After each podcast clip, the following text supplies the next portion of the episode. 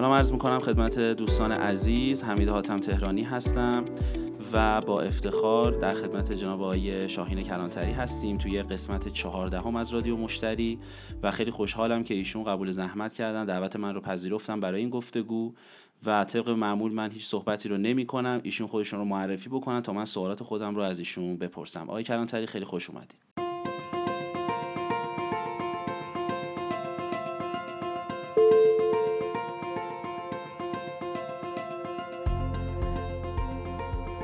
منم سلام عرض می کنم خدمت شما آقای تهرانی عزیز و بقیه دوستان نازنین که شنونده این پادکست هستن. من شاهین کلانتری هستم. سالها توی حوزه مطبوعات فعالیت کردم. به صورت دقیقی میشه گفت از سال 84 فعالیت مطبوعاتی من ادامه داشت تا زمانی که تصمیم گرفتم کار آنلاین رو خیلی جدیتر دنبال بکنم چون متوجه شدم که اگر قرار توضیح محتوا هر کار ارزشمندی انجام بدیم چاره ای جز این نیست که فضای دیجیتال رو خیلی جدی بگیریم و به این فضا توجه کنیم. تقریبا از چهار سال قبل که تمام توانم رو گذاشتم روی این فضا دیگه حتی یک روز هم از کار محتوا فاصله نگرفتم و اتفاقات خیلی خوبی افتاده و الان که به گذشته نگاه می‌کنم خیلی احساس رضایت خاطر می‌کنم به خاطر این تصمیم. یعنی زمانی که تصمیم گرفتم دیگه تمام انرژیمو بیارم توی فضای دیجیتال انگار الان می‌تونم بگم مهمترین تصمیم زندگیمو گرفتم. بسیار عالی. ممنون توضیحات خیلی خوبتون. خب من طبق معمول شیژه می‌زنم توی بحث و سوالات خودم رو شروع می‌کنم و شما هم خب به حال با توجه به تجربه تخصصتون تو این حوزه صحبت بکنید و بحث رو ادامه بدیم. بحثی که خیلی خیلی مهمه در حال حاضر و خیلی دوست دارم تو این پادکست بهش بپردازیم بحث تولید محتواست. یعنی که مدیران ما الان یک چالشی رو باش مواجه شدن. اصلا اینجوری بگیم یه تب تولید محتوا به نظر من اتفاق افتاده. حالا نمی‌دونم نظر شما چی موافقید یا مخالف. و همه کسب و کارها به این فکر افته خب بله حالا تولید محتوا خوبه. حالا کاری نداریم با اون قشری که میگن تولید محتوا حالا اصلا چی هست. حالا میگن ما چون افرادی که به حال در این پادکست رو گوش می‌کنن قطعا با این فضا آشنا هستن. یعنی بحث تولید محتوا می‌دونن چی اهمیتش و ضرورتهاش رو می‌دونن. یه توضیح بدید در مورد تولید محتوا و نقش و اهمیتش توی حوزه ارتباط با مشتری. یعنی یه مقدمه بحثمون رو با این شروع بکنیم که چه تأثیری می‌ذاره محتوا توی ارتباط با مشتری. توی جنبه های مختلفش دیگه. یعنی توی حالا چه شناسایی مشتری جذب مشتری حفظ مشتری توسعه مشتری. وفاداری مشتری. راجع به این چیزها محتوا چه تاثیر می‌ذاره و کجاها می‌تونه پررنگ باشه نقش محتوا توی کسب و کار من و به چه ابعادیش باید نگاه بکنم و دقت بکنم تا بتونم به اون اهدافم توی تولید محتوا دست پیدا بکنم. چون بعضی کارشون همینه دیگه میان به صورت فله میان محتوا تولید می‌کنن. آیا این فله محتوا تولید کردن به کسب و کارم کمک می‌کنه یا نه؟ و حالا این پاسخ این فکر کنم دو سه مورد رو شما بدین بعد من سوالاتم رو می‌پرسم.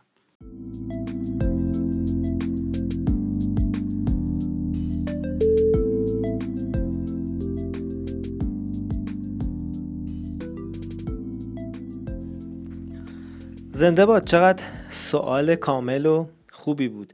ارزم به حضور شما که محتوا نه فقط حالا طی این سالها از گذشته وجود داشته و بازاریابی محتوا هم اتفاقا بوده. اما اینکه حالا الان اسم این جریانی که ایجاد شده رو بتونیم تب بگذاریم من احساس می‌کنم نه این واقعیت کسب و کاره. یعنی چاره ای جز تولید محتوا نیست و موضوع خیلی روشنه. یه وقتی هست مثلا استفاده از یک ابزاری یک چیزی مد میشه و بعد از یه مدتی این تب فروکش می‌کنه. منتهای مراتب محتوا چرا حالا به یک موضوع ناگزیر تبدیل شده و ما چاره ای جز تولید محتوا نداریم؟ یکی اینه که تبلیغات خیلی زیاد شده و این فضا دیگه اشباه شده. مخاطب دیگه به تبلیغات اعتماد نداره. و این موضوع روز به روز داره پررنگتر هم میشه و می‌بینیم که چقدر میزان توجه مخاطب نسبت به تبلیغ داره کم و کمتر میشه. دیگه آگهی های تلویزیونی اون قدرت سابق رو ندارن. البته تبلیغات کماکان پابرجاست دا. منتها در کنار این بحث بازاریابی محتوا شکل گرفته که اومده حالا این فرایند رو یه مقدار بهش رونق بیشتری بده یا اون تبلیغات رو به هر حال بتونه اثر بخشتر بکنه. صرفا دیگه یک کسب و کار اگر می‌خواد حضور دائمی داشته باشه یک حضور پررنگ داشته باشه نمی‌تونه به تبلیغ اکتفا بکنه. دلیلش هم روشنه دیگه. شما تصور بکنید یک کسب و کاری فقط روی تبلیغ سرمایه گذاری می‌کنه. خب این هر موقع که تبلیغ رو متوقف بکنه عملا کسب و کارش متوقف میشه.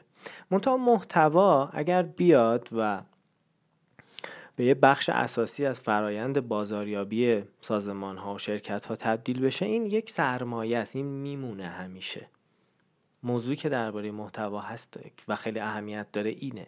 شما وقتی محتوا تولید می‌کنید مثل تبلیغ نیست که یک بار هزینه بکنید مثلا یه مدتی یه بنری رو توی یه سایتی بدید و بعد از اینکه دیگه اون مقدار مشخص هزینه که برای اون بنر داده بودید. به پایان رسید و اون زمانش تموم شد. خب دیگه همه چی تمامه که دوباره تبلیغ بدید. ولی محتوا چی؟ شما میایید تصور بکنید یه مقاله تولید می‌کنید برای سایتتون.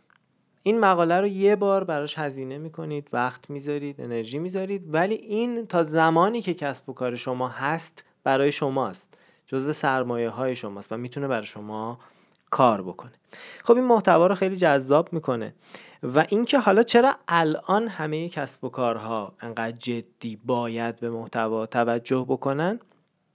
یه دلیل دیگهش اینه که رسانه برای همه قابل دسترسه یه زمانی مثلا تلویزیون بود و مجله ها دیگه.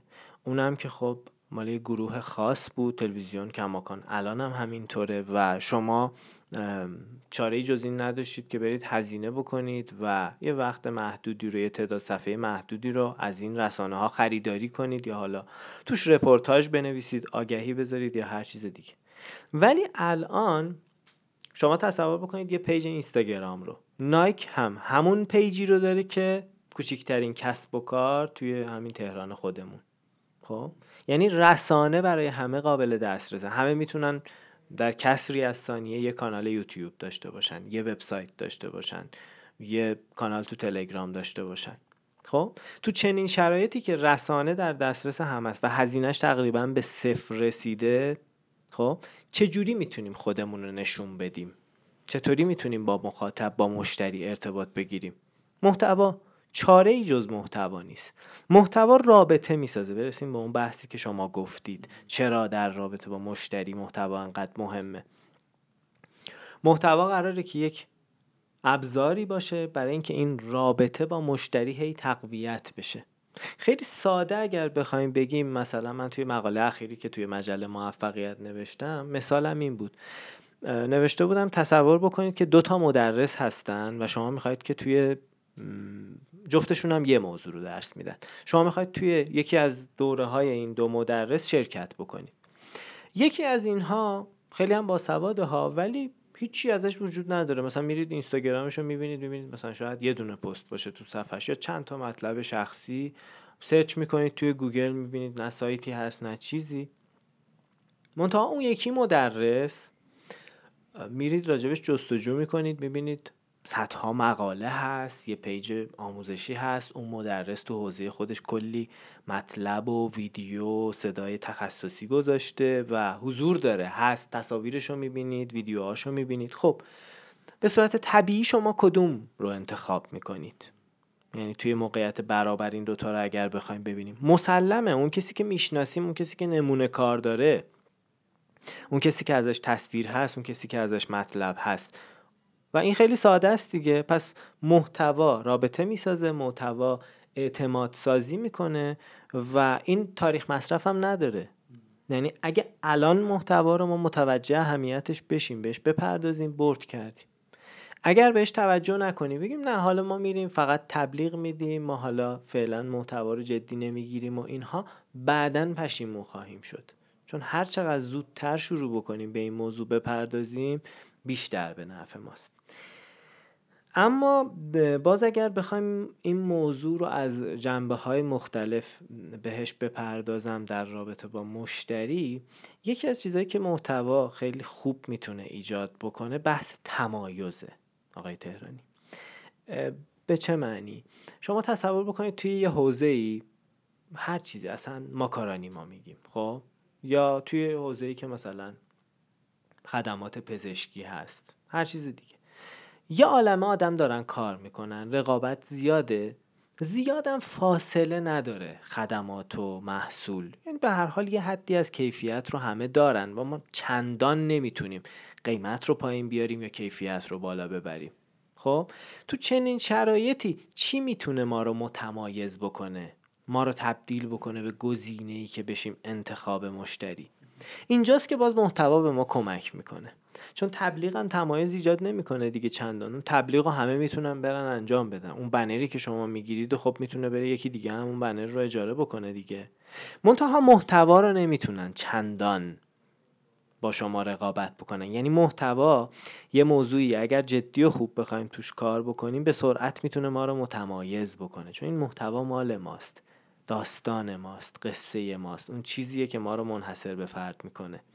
بنابراین کسب و کارها می‌تونن محتوا رو به عنوان یک عامل متمایز کننده بهش بپردازن. یعنی بیان سمت محتوا که محتوا اونا رو بکشونه بیرون از دل تمام رقبا. اینکه شبیه بقیه باشن چندان براشون سوداوری نخواهد کرد. تا اینکه خودشون رو نشون بدن. بگن من با بقیه فرق می‌کنم. و طبیعیه.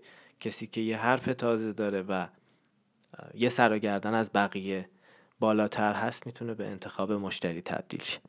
اما بحث آخری که دارم راجع به نکته ای که شما گفتی تولید فله محتوا. خب این در تضاد با این نکته ای که گفتم درباره تمایز. اگر بخوایم به تولید فله محتوا اکتفا بکنیم عملا تمایز ایجاد نمیشه. تولید فله و همه بلدن دیگه. رقبای ما هم میرن این کار رو انجام میدن.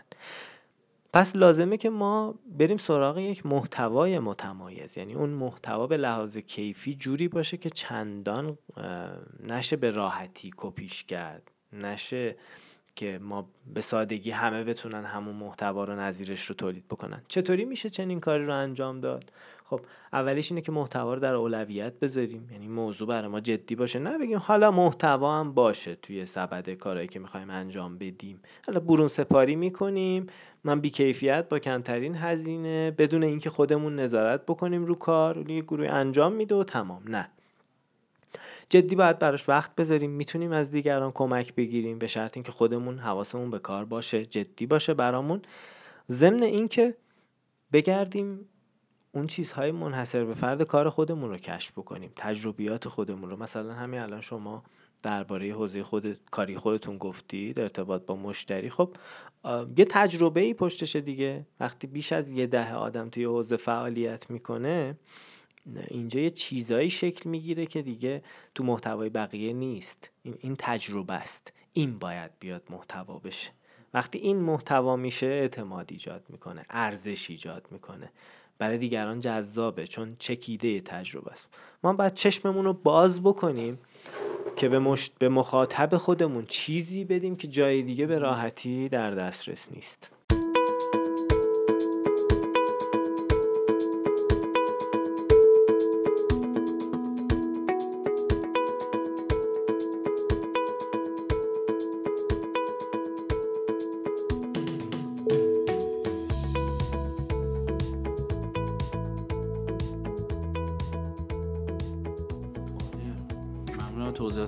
خوبتون پس ما یه دو تا نکته خیلی مهم رو از شما الان شنیدیم. یکی تمایز بود یکی تجربه توی محتوا که این دوتا خیلی تاثیر می‌ذاره. حالا برای اینکه من مشتری رو جذب بکنم باید به یه شکلی محتوا تولید بکنم. برای اینکه بخوام مشتری رو حفظ بکنم به یه شیوه. پس اینجا به یه چیزی می‌رسیم. شاید لحن توی محتوا تاثیرگذار باشه و عناصر دیگه ای که شما احساس می‌کنید توی توی ارتباط هم با مشتری اصلا مختص توی این حوزه بخوایم صحبت بکنیم تاثیرگذاره. فکر می‌کنم اون عناصر چه عناصری هستن که تاثیرگذارن؟ و نکته دوم و سوال دوم هم اینه که چه رسانه ای می‌تونه کمک بکنه به اینکه محتوای ما بیشتر دیده بشه؟ و کجاها حضور داشته باشیم تا بتونیم موثرتر عمل بکنیم برای ارتباطمون با مشتری. و کجاها محتوامون ارزشمندتر به نظر میاد؟ چون ممکنه من برم بهترین محتوا تولید بکنم برم توی یه روزنامه خبری مثلا چاپش با روزنامه همشهری برم چاپش بکنم مثلا. یا توی یه مجله چاپش بکنم. این بهترین مقاله دنیا یا خبر دنیا یا محتوای دنیا باشه. اصلا دیده نشه. یا اصلا مشتریان من هدف من اصلا بهش اهمیتی ندن. یا ممکنه مثلا یه برند لاکچری هم من مثلا یه برند هم کجا برم حضور داشته باشم؟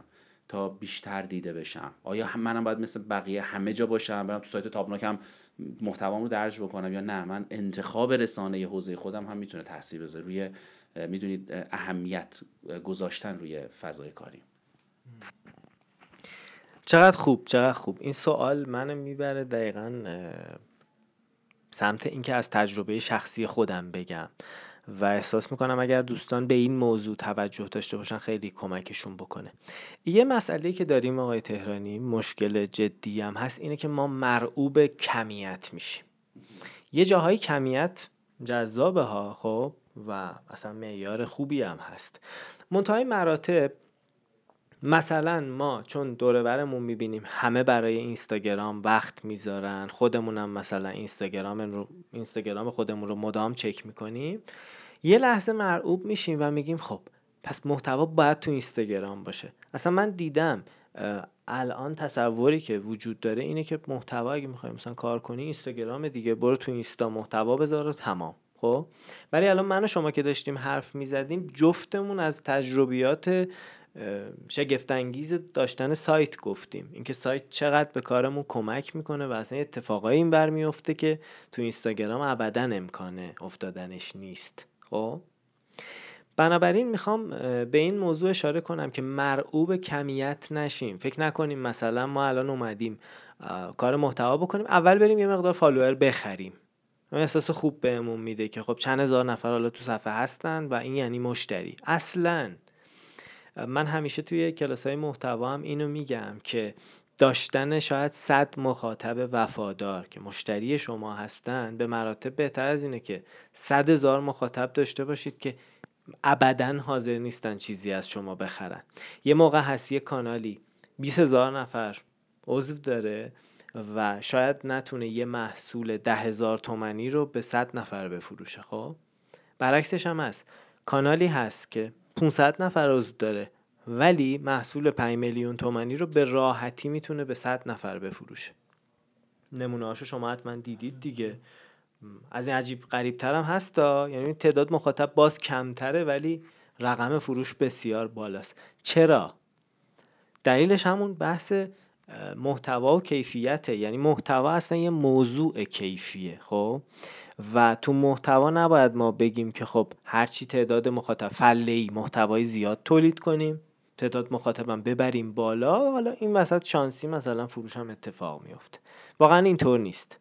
کیفیت بسیار بیشتر کمک می‌کنه. اینکه ما به جای مثلا ده تا یادداشت ناقص 100 کلمه ای 200 کلمه ای که هیچ مفیدم نیست copy paste و ترجمه است و همینجوری تو سایت گذاشته شده وقت بذاریم یه مطلب 5000 کلمه ای خیلی خوب بنویسیم تا یه ماه حتی این نتیجه بسیار مثبتتر خواهد بود و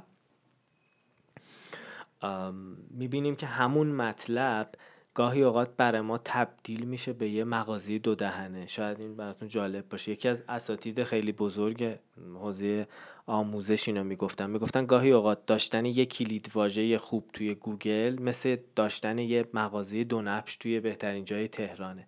و واقعا این هستا الان بعضی وبسایت ها به خاطر بعضی کلید واژه هایی که دارن توی اون کلید واژه ها رتبهشون خوبه ورودی های عجیب و غریب دارن. بعد نرخ تبدیل بالا و می‌بینیم که به مراتب از یه عالمه کسب و کار فیزیکی دیگه سوداوریشون بیشتره. بنابراین خوبه که ما بیایم ببینیم کدوم رسانه برای ما مناسب تره من اخیرا توی یه تور آموزشی بودم. اونجا یه دوستی داشت اشاره می‌کرد که سفارش تولید محتوا داره می‌گیره از کشورهای خارجی. مثلا از کشورهای حوزه خلیج فارس سفارش های خیلی خوب گرفته بود. و برام جالب بود که از چه طریقی این اتفاق افتاده گفت لینکدین. یعنی رسانه مناسب برای اون دوستمون که بتونه اون مشتری که می‌خواد و پیدا بکنه لینکدین بوده. تمام تمرکزش رو برده اونجا. اون نیازی نداره بیاد تو اینستاگرام صبح تا شب استوری بذاره. چون اصلا مخاطبش اونجا نیست.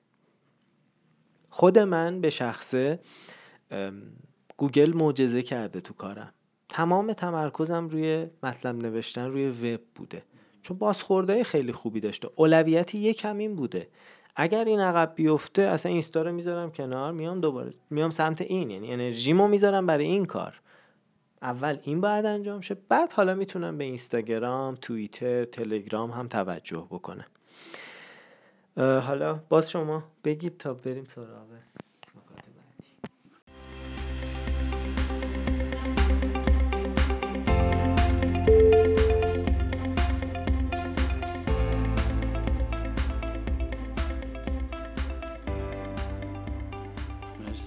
عرضم به حضورتون که خیلی نکات خوبی رو بهش اشاره کردید. من خودم تجربه زیادی رو اینجوری خودم هم داشتم هم دیدم. در واقع دوستانی که تونستن به این شکل موفق بشن حالا با یه مقاله فوق العاده که مثلا روی وبسایتشون نوشتن و رو اون فقط کار کردن. و خیلی اصلا می‌بینید چهار تا پنج تا مقاله روی وبسایتشون دارن ولی هی اونا رو دائم به روز می‌کنن update می‌کنن به جای برن تولید محتوای جدید بکنن. یعنی اینم نکته ای که واقعا فکر می‌کنم بعد راجع بهش صحبت بکنیم. بله. خیلی موضوع قشنگیه. من اینو شاید یه مقدار طول کشید تا متوجه بشم ولی باورتون نمیشه. من توی کلید واژه خیلی مهم که تو کارم اساسی بود تو صفحه دوم بودم. خب؟ بعد اومدم اون مطلب رو روش کار کردم. باورتون نمیشه پس فردا شده بود رتبه سه گوگل. الان تقریبا میشه گفت رتبه یک. چند تا عکس نوشته بهش اضافه کردم مطلب رو بهتر کردم یه بخشای تازه بهش اضافه کردم. این بازسازی محتوا و نوع آفرینی تو این حوزه خیلی مهمه. یعنی از نو بریم سراغ مطالب قبلی اینا رو زنده کنیم روشون کار کنیم و بهینه سازی بکنیم تا بیان بالا. و برمیگرده به همون موضوعی که گفتم که یه سرمایه گذاری محتوا. شما تبلیغ رو که دادید دیگه تموم شد رفت. خب؟ یه مدت محدودی نمایش داده میشه و هزینه شما هم صرف شده و تمام. اما محتوا شما الان میایید سفارش یه مقاله می‌دید حتی یه گروه برای شما یه مقاله تولید می‌کنن. این دیگه مال شماست.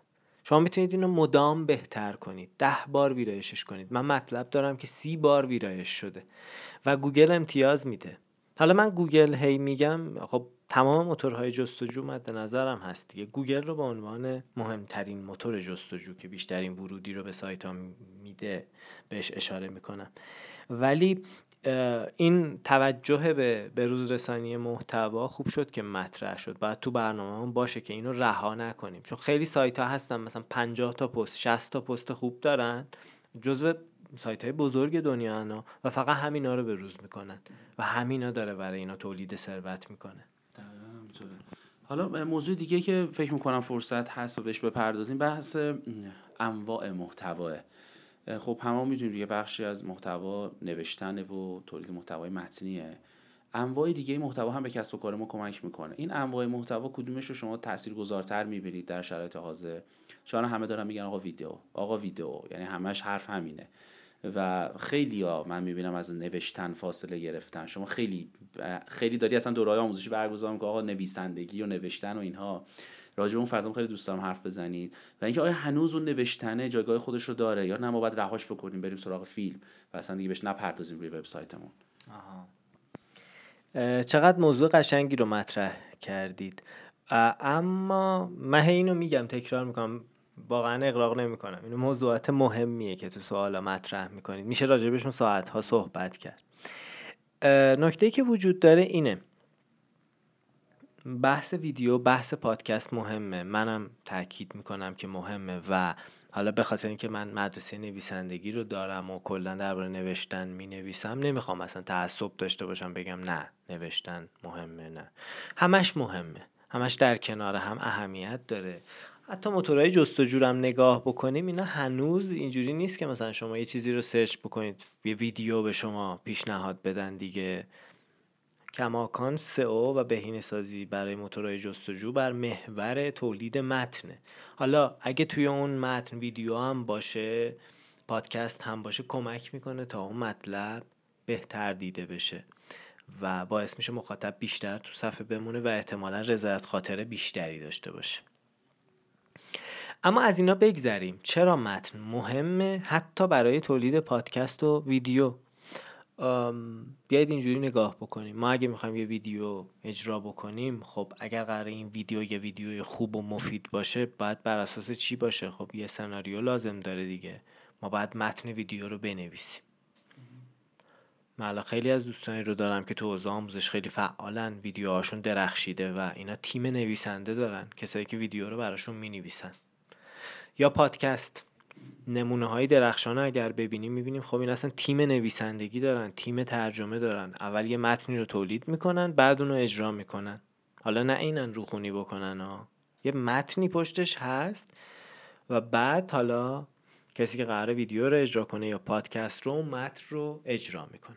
بنابراین اگر من به نوشتن اشاره می‌کنم و تاکید می‌کنم مثل دو میمونه در ورزش. یه مهارت پایه است. ما ناگزیریم از اینکه بنویسیم برای اینکه بتونیم به ایده ها شکل بدیم سازمان بدیم. و این تو تمام رسانه های خبری از قدیم بوده توی تمام تلویزیون ها رادیوها همیشه تلویزیون ها و رادیوها نویسنده داشتن. یا کسایی هم که خودشون قرار بوده حالا محتوا رو تولید کنن و اجرا کنن قبلش محتواشون رو نوشتن. من تمام کسایی که توی حوزه ویدیو و پادکست می‌بینم جدی و خوب کار می‌کنن کاملا می‌بینم با نوشتن مشکل ندارن. اینجوری نیست که مثلا بیان بشینن بگن خب همینجوری بدون اینکه هیچ متن و ساختاری باشه همیشه می‌خوام برنامه اجرا بکنم. نه. حالا نه که شاید با جزئیات ولی این سرفصلا مشخص میشه. بالاخره با ما با متن سر و کله می‌زنیم. ضمن اینکه وقتی مهارت نوشتاریمون خوب باشه یه کار مهم رو می‌تونیم انجام بدیم. بیایید الان به این موضوع با هم فکر بکنیم. یه سری پادکست است یه جا و یه سری ویدیو. ما چطوری یکیشو انتخاب می‌کنیم برای دیدن یا گوش دادن؟ عنوان دیگه. یه عنوان خوب.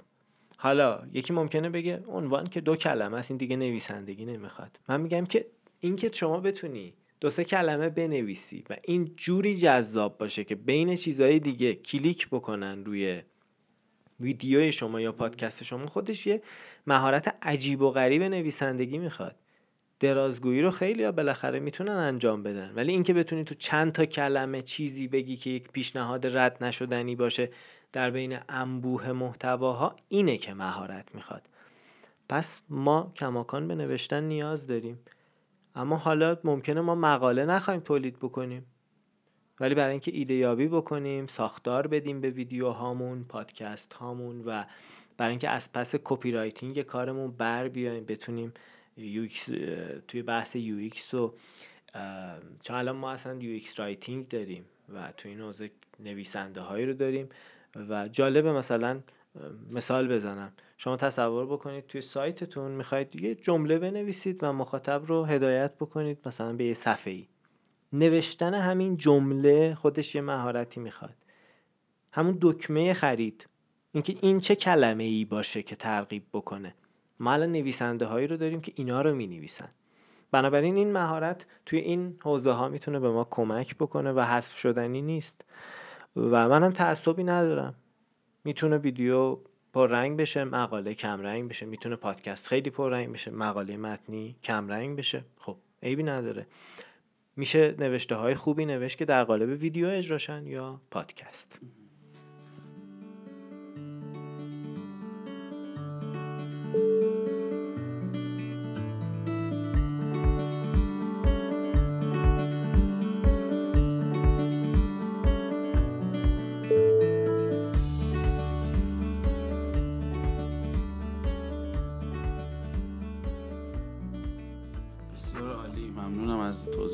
خوبتون. موضوعی که فراموش راجع بهش صحبت کنم یکی لحنه توی محتوا. یکی اتفاقا می‌خواستم سوالم رو در مورد همین عنوان نویسی ها بپرسم و اینکه توجه مخاطب رو جلب کردن توی مقالمون آیا فقط با highlight و نمی‌دونم bold کردن و اینها می‌تونه اتفاق بیفته یا نه؟ این اینکه مشتری رو وارد سایتمون میشه. حالا بگیم توی خب بحثای مدیریت ارتباط باشه بحث leads مطرح میشه دیگه. ها اینا سرنخ تجاری ان اومدن مثلا سرنخ جمع بکنن. میان توی صفحه landing ما یه چیزی رو می‌بینن ایمیلی رو وارد می‌کنن و اینا میشن سرنخ های ما. توی حالا نرم افزارمون توی ایمیلمون بانکمون میاد میشینه و اینها. حالا این که از چه عنوانهایی استفاده بکنیم جذاب تر باشه؟ آیا تاثیر رنگ توی مخاطب می‌تونه تو جذبشون تاثیر بذاره؟ پس یکی عنوان شد لحن شد و رنگ شد. به نظر من این سه تا موضوع موضوعی که تو محتوا و تولید کردن تولید تولید محتوا چه متنی چه ویدیویی چه پادکست به قول شما خیلی تاثیر گذاره این در مورد این موضوع خیلی دوست دارم صحبت بکنیم. بله خیلی میشه راجع به این موضوع حرف زد و ما اصلا طراحی محتوا رو الان داریم. نویسندهایی مثل سارا ریچاردز تو این حوزه دارن کار می‌کنن که چطوری محتوا رو خوب طراحی بکنیم تا تاثیر بگذاره.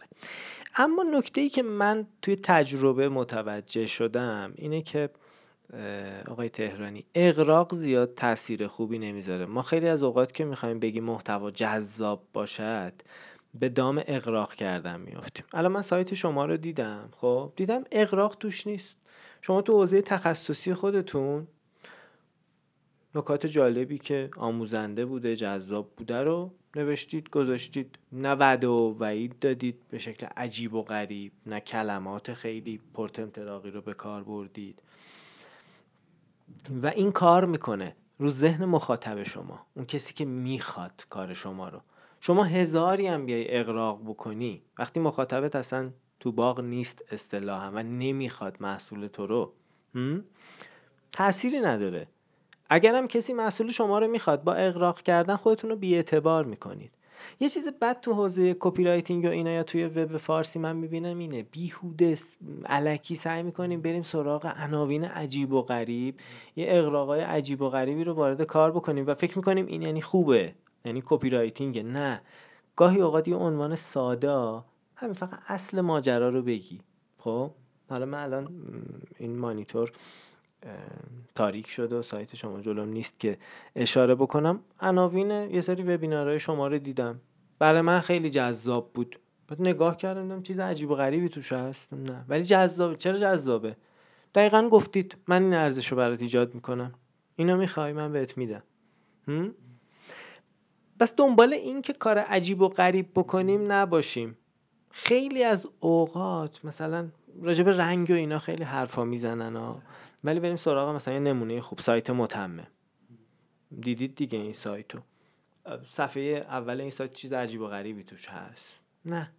در صورتی که این سایت سایتیه که خب خیلی داده محوره. یعنی مدیریت این سایت. تیم برنامه نویساش دقیقا رو رفتار مخاطب کار کردن روی این داده ها کار کردن. دونه دونه دکمه هایی که اونجا هست حساب شده است. فکر کردن که این چه جوری باشه تا مخاطب وبسایت راضی باشه. اما چندان عجیب و غریب نیست. اما خیلی از ما چیکار می‌کنیم؟ وقتی می‌خوایم سایت راه بندازیم کار محتوا بکنیم هفته ها و ماه ها گاهی سالها دنبال اینیم. یه لوگوی خوب بسازم. خب این رنگش درست شه این قالب مثلا من دنبال قالبم یه قالب خوب پیدا کنم. ولی واقعا کسی که حرفه ای کار کرده باشه واقعا می‌دونه که اصلا این قالب و اینا مسئله نیست.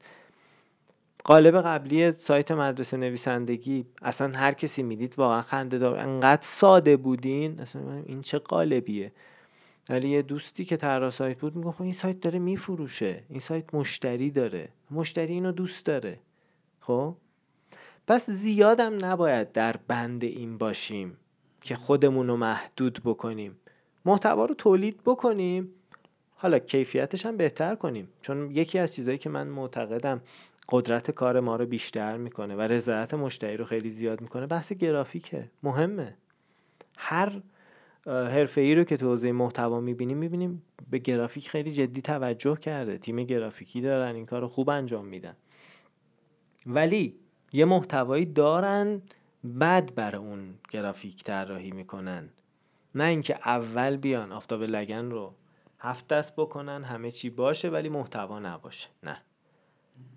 آره دیگه مثلا مثل اینه. ما می‌خوایم ویدیو تولید بکنیم. تمام درگیریمون اینه. این کراوات مثلا توی این ویدیو چطوری میفته رنگش؟ ما اول متن ویدیو رو آماده بکنیم عنوان ویدیو رو جوری بنویسیم که جذاب باشه. البته نه اقراق آمیز باز اینو میگم. و بعد میشه به چیزهای دیگه فکر کرد. اینا هواشی کاره. منتها ما گاهی اوقات هواشی رو سهم بیشتری بهشون میدیم. و یه نکته دیگه باز در انتهای این ویدیو می‌خوام اشاره بکنم درباره هم بحث اقراق که گفتم. اقراق مخاطب رو سرخورده می‌کنه. شما توی حوزه ارتباط با مشتری استاد هستین. ما یه جاهایی می‌تونیم جلب توجه بکنیم مخاطب رو بیاریم حتی بیاد حالا مخاطب به ما اطلاعاتش رو بده. ولی اگر سرخورده, سرخورده بشه این آخر خوبی نداره دیگه. یعنی ما رها می‌کنه و بدبین میشه به ما و اصلا دیگه نمیشه این رابطه رو ترمیم کرد. خیلی از اوقات من می‌بینم بعضی دوستان می‌خوان محتوا تولید بکنن میرن مثلا هشتگ های عجیب و غریب می‌زنن راجع به موضوعی که اصولا هیچ ربطی نداره ها. یعنی مثلا این موضوع راجع ماکارانیه یه هشتگ می‌زنن راجع به یه رقاصی که مثلا بازداشت شده. بابا تو کارت ماکارانیه اصلا این چه ربطی داره به اون موضوع؟ خب؟ اینجاها دنبال اون بحث کمیتی ما. می‌خوایم به هر قیمتی شده مخاطبمون رو ببریم بالا. بعد چی میشه؟ یه سری آدم ممکنه بیان. منتها اینا ما رو منحرف می‌کنن. چرا؟ چون مخاطب ما نیستن. خب بازخوردهای بد میدن. اصلا تصور درستی از کارمون ندارن و ما کاملا گمراه میشیم تو مسیر محتوا. خوبه که این کیفیت رو حفظ بکنیم و بذاریم مخاطب آروم آروم خودش بیاد. این نگران کننده نیست.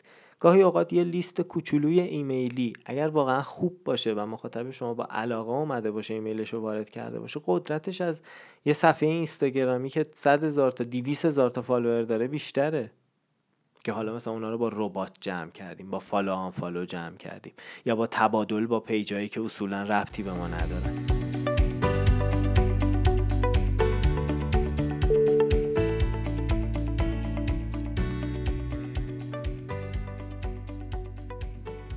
خیلی نکات خوبی رو بهش اشاره کردین یه موضوعی که دوستان راجبش صحبت بکنید حالا دوستان مختلف نظرهای مختلفی روی بحث پرسونای مخاطب و شناخت مخاطب دارن مخاطب هدف که شما راجبش خیلی مفصل صحبت کردین. راجع این موضوع صحبتی بکنیم که آقا این پرسونای نحوه شناساییش چجوریه و چه محتوایی رو من باید تولید بکنم خورنده هر کدوم از این پرسوناهایی که برای کسب و کارم هست. چون الان مشکل همینه. یعنی همه دنبال کمیتن. خیلی شرکت زیادی هم اینجوری مراجعه کردن صحبت می‌کردم تو جلسه. گفتم من هدف بازار هدف کیان اتفاقا امروز صبح جلسه داشتم اتفاقا استوریش هم گذاشتم که رفتم گفتم آقا من 20 میلیون تومان پول تبلیغات دادم. این شرکت. گفتم خب برای چی رفتی دادی نه کنترلش کرده که چرا این تبلیغات به کجا رسیده؟ یعنی اصلا هیچ کنترل نکرده. بعد رفتی تو جاهای حضور داشتی که آیا مخاطبین تو اونجا بودن؟ می‌گفت نمی‌دونم دیگه چون دیدیم اینجا پر باز دیده ما رفتیم اونجا مثلا حضور پیدا کردیم. یا دیدیم تو اینجا خوبه ما رفتیم اینجا بنر تبلیغاتی گذاشتیم.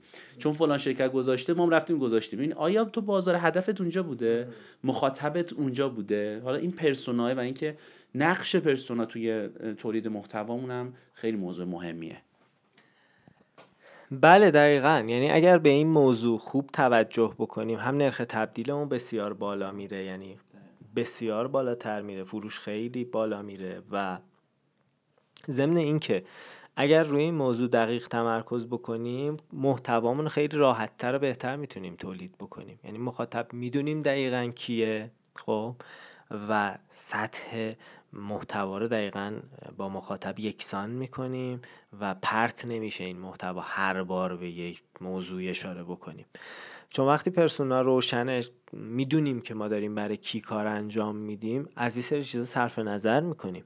می‌فهمیم انواعی از محتوا ممکنه کاملا تاثیر بد بذاره رو مخاطب ما.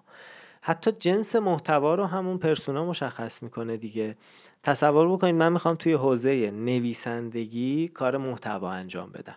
خب اینجا مشخصه که میشه روی متن سرمایه گذاری کرد. چون کسی که می‌خواد بیاد سراغ نویسندگی این طبعا یه مقدار حوصله خوندن رو داره. خب یا مطالب خیلی بلند در حد 20 هزار کلمه هم من گاهی نوشتم و حتی دیدم تا آخر خونده شده. مخاطب راضی هم بوده. این برای جایی که داره مثلا تو حوزه ادبیات و نویسندگی و محتوا کار می‌کنه بله. خب جای کار داره. ولی یه وقتی هست شما میای توی حوزه متن تولید می‌کنی که اصولا مخاطب اون حوزه حال متن خوندن نداره. می‌خوام حتی تو نوع محتوا بگم و حالا به شکل اجرا کاری ندارم ساختارش چجوریه. اونجا شاید ویدیو بهتر جواب بده. ویدیو خیلی بیشتر کمک بکنه. دیدیم نمونه های موفق به هر حال تو این حوزه هستن دیگه. یه وقتی هست پادکست بهتر جواب میده. یعنی اون مخاطب گوش دادن رو بیشتر دوست داره. با صدا رابطه بهتری داره. می‌تونیم روی این موضوع تمرکز بکنیم. بنابراین درصدا رو می‌تونیم با شناخت عمیق مخاطب بهش برسیم. اما راجع به موضوعی که شما گفتید چه پیشنهادی میشه داد؟ مثلا پرسونا رو بتونیم خوب طراحی بکنیم؟ من می‌خوام تجربه شخصی رو بگم که خیلی برام جذاب بوده. خب یه بخشیش اینه که سایته. حالا سایت من خب تعداد کامنتاش بالاست. گاهی روزی مثلا سی تا چهل تا تو وبسایت شخصی من کامنت بلند میاد. اما خب اوایلش اینجوری نیست. حقیقتا نمیشه بگیم خب برید بر اساس کامنت ها چون شاید تازه می‌خوان وارد حوزه محتوا شن بر چه اساسی خب این کارو بکنن. یا داده های گوگل رو ندارن به هر حال. اینا نیست. من دارم الان ولی خب برای اینکه به اونجا برسیم چه باید بکنیم؟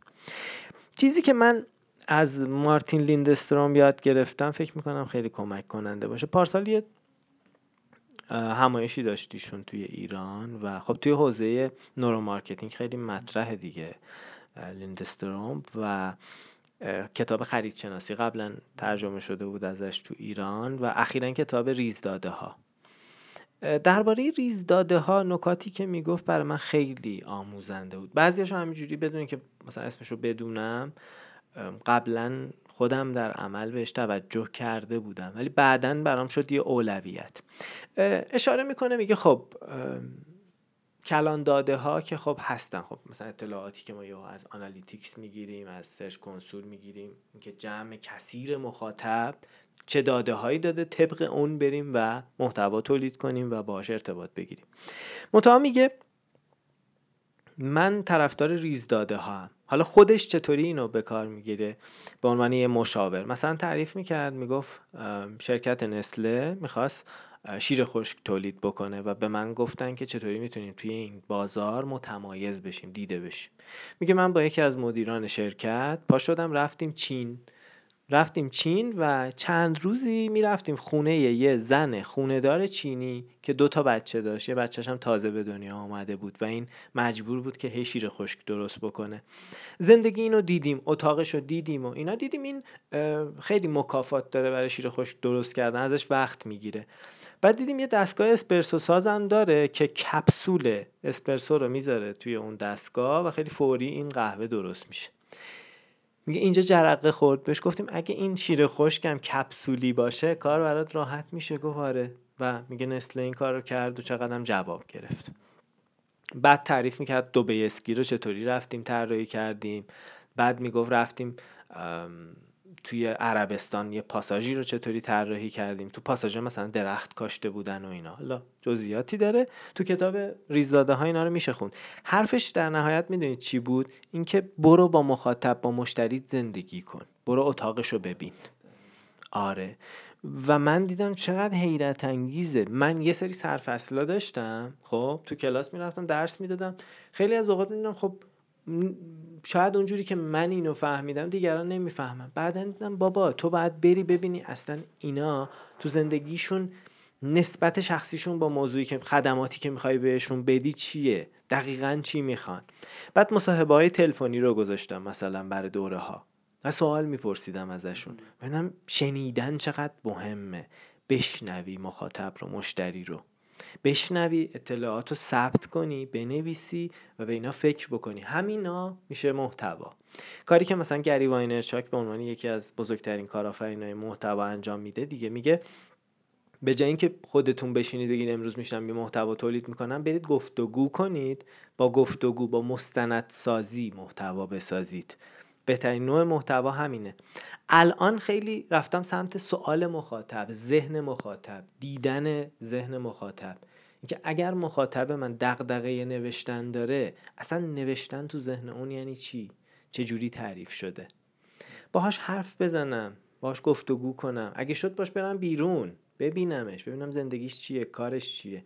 و این ریزداده ها اصطلاحا. به ما خیلی کمک می‌کنن. به جای اینکه انبوهی از مخاطب رو ما تصور بکنیم لازمه ببینیم خب دیدیم دیگه میرن پیش یه خانم چینی تو خونه یه یه ایده می‌بینن با چی راحت تره مشکلش چیه بعد همونو حل می‌کنن محتوا هم همینه. ببینیم. ببینیم خدماتمون محصولمون رو کی مصرف می‌کنه. بریم باشه ذره زندگی کنیم اتاقش رو ببینیم. به راحتی می‌تونیم بریم پیش دوستامون آشناهامون چنین اطلاعاتی رو جمع بکنیم. اینا میشه نقطه شروع مناسب برای تولید محتوا و عامل متمایز کننده. دیگه شبیه دیگران نمیشیم. ما یه چیزی میگیم که دیگران ندارن.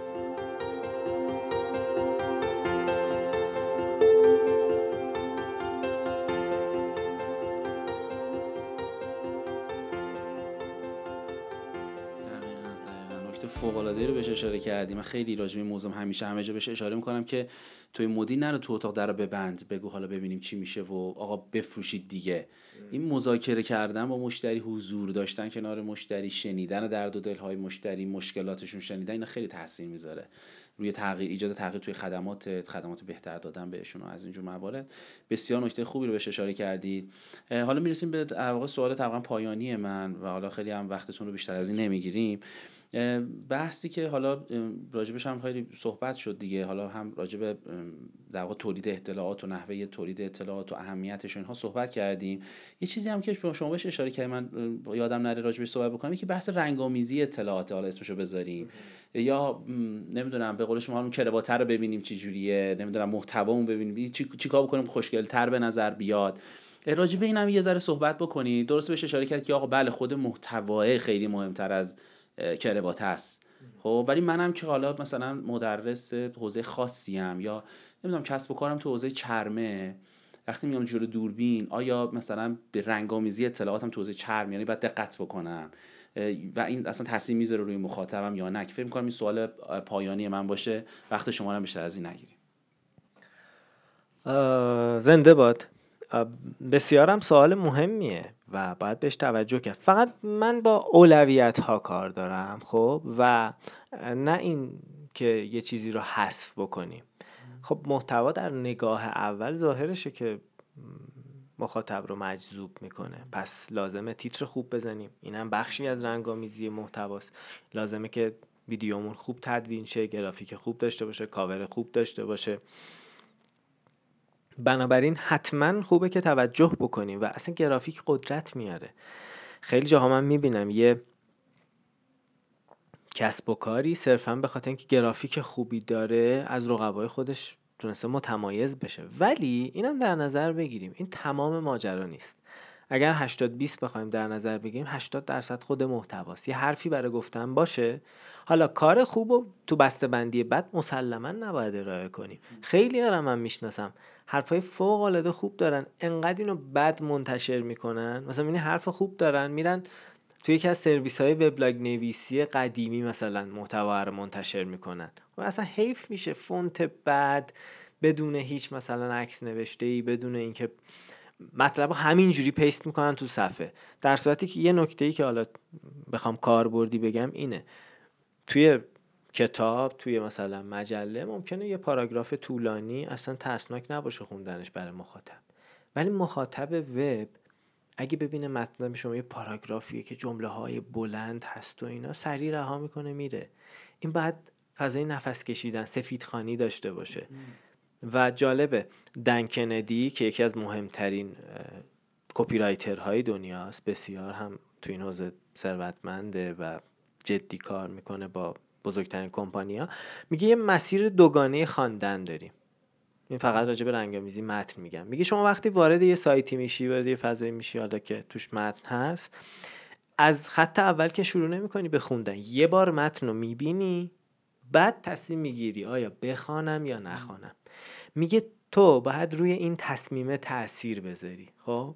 چند تا راه داره دیگه. مثلا میان تیترها. ما یه تیتر اصلی داریم ولی به جای اینکه مطلب رو همینجوری پشت سر هم بنویسیم خوبه چند بخشش بکنیم. قطعات مختلف داشته باشه و هر کدوم از این بخش هم یه میان تیتر داشته باشه. تیترهای فرعی. این تیترهای فرعی. همین الان به تجربیات خودمون فکر کنیم می‌بینیم دیگه چقدر ما رو جذب می‌کنن. اونجا می‌تونیم به یه سری از سوالات فرعی جواب بدیم که مخاطب بگه آهان. این تیترهای فرعی رو داره پس من جوابم رو اینجا می‌گیرم. خب؟ حالا در کنار این جمله ها رو می‌تونیم کوتاه بنویسیم و از اینتر استفاده کنیم. اینتر زدن توی اینترنت خیلی خوبه. ممکنه تو مجله و کتاب این کار رو نکنیم ولی با enter زدن دوست باشیم. بذاریم که جمله ها کوتاه باشن سطرها از هم فاصله داشته باشن. نفس بکشه متن. خفه نباشه. بنابراین می‌بینید اینا مهمه. حالا تو خیلی از سایت های شاید حرفه‌ای یا که محتوای خوب دارن من می‌بینم اینا رعایت نمیشه. و دیدم مخاطب سریع اومده تو سایت. search کرده ترسیده back زده رفته توی صفحه دیگه و امتیاز منفی توی گوگل دیگه. بس اینا مهمه. منتهای مراتب به این فکر کنیم. اگه محتوای خوب نبود اصلا چی رو اینتر بزنیم یا براش میان تیتر بذاریم؟ پس یه محتوای خوب باید باشه دیگه. بعدش میشه به این جزئیات فکر کرد.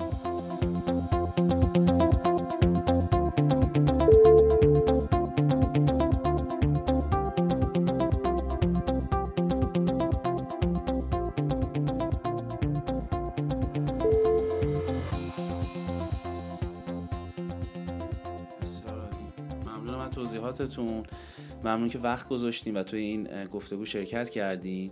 من سوال خاصی رو ندارم. اگر نکته پایانی دارید در خدمتتون هستیم. نکته پایانی رو بگین و براتون بهترین حال آرزو می‌کنم.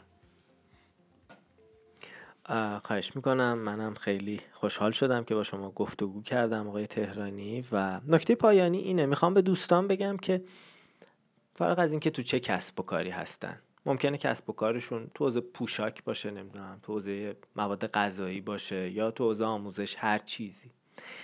اگر بیان سمت محتوا یه فضایی ایجاد می‌کنن عملا برای اینکه هم یاد بگیرن بیشتر یاد بگیرن و همین که اصلا توی این رهگذر تولید محتوا یه جنبه های خلاقانه و هنری رو تجربه بکنن تو کارشون. من به وضوح دیدم دوستانی که اومدن توی کارشون محتوا رو هم چاشنی کار کردن. دیدن که چقدر این کار زیباتر شد. کاری که قبلا خیلی شاید مکانیکی به نظر می‌رسیده. کاری که قبلا شاید چندانم براشون جذاب نبوده. محتوا که بهش اضافه شده شیرین تر شده. چرا؟ اولا دوستی ایجاد میشه با مخاطب. شما وقتی با مشتری دوست میشید این رابطه می‌سازید دیگه با محتوا. بعد این باعث میشه که حتی اگه کارتون رو قبلا چندان هم دوست نداشتید علاقه من بشید حتی بهش. محتوا رابطه کسب و کار رو با مخاطب انسانی می‌کنه. میاد یه جنبه های انسانی بهش میده. دوست میشیم با هم دیگه. بنابراین خیلی از اوقات ممکنه ما محتوای تخصصی بدیم. ولی ما دیدیم دیگه. می‌بینیم مثلا مدیرعامل یه شرکتی مثلا چارلز برانسون رو اگه دیده باشید خیلی از این محتوا می‌ذاره. یا یه جنبه از زندگی شخصیشو می‌ذاره. یه تعطیلاتی رو. یه جایی رفته مثلا موزه. نمی‌دونم اینا چقدر قشنگتر می‌کنه این رابطه رو. بعدا فردا که ما می‌خوایم خرید بکنیم بین چند تا گزینه. خب می‌خوایم یه خدماتی رو بگیریم یه محصولی رو. از کی خرید می‌کنیم؟ همیشه تو زندگی اینجوری بوده دیگه. ما می‌خوایم مثلا بیمه بخریم سراغ کی میریم؟ آشنامون دیگه میگیم خب پسرم من که تو کار بیمه است خب میرم پیش اون. محتوا همینه. یه جورایی انگار محتوا کمک می‌کنه ما به پسرخاله دیگران تبدیل بشیم. شاید اینو بگم. یعنی انگار اینجوری میشه. وقتی محتوا داری تو ذهن مشتری جوری تصویر تو ساخته میشه که وقتی خواست خرید بکنه شما رو رفیق خودش می‌دونه. خب اولویت هم همیشه با دوست دیگه. دوستی که خدمات و محصولات خوب داره. و محتوا یعنی رابطه از نظر من. برای همه دوستان بهترین ها را آرزو می‌کنم و امیدوارم که در مسیر محتوا و رشد و توسعه فردی خودشون و کسب و کارشون همیشه شاد و موفق باشه. بسیار عالی. ممنون توضیحاتتون و وقتی گذاشتین خدا نگهدارتون.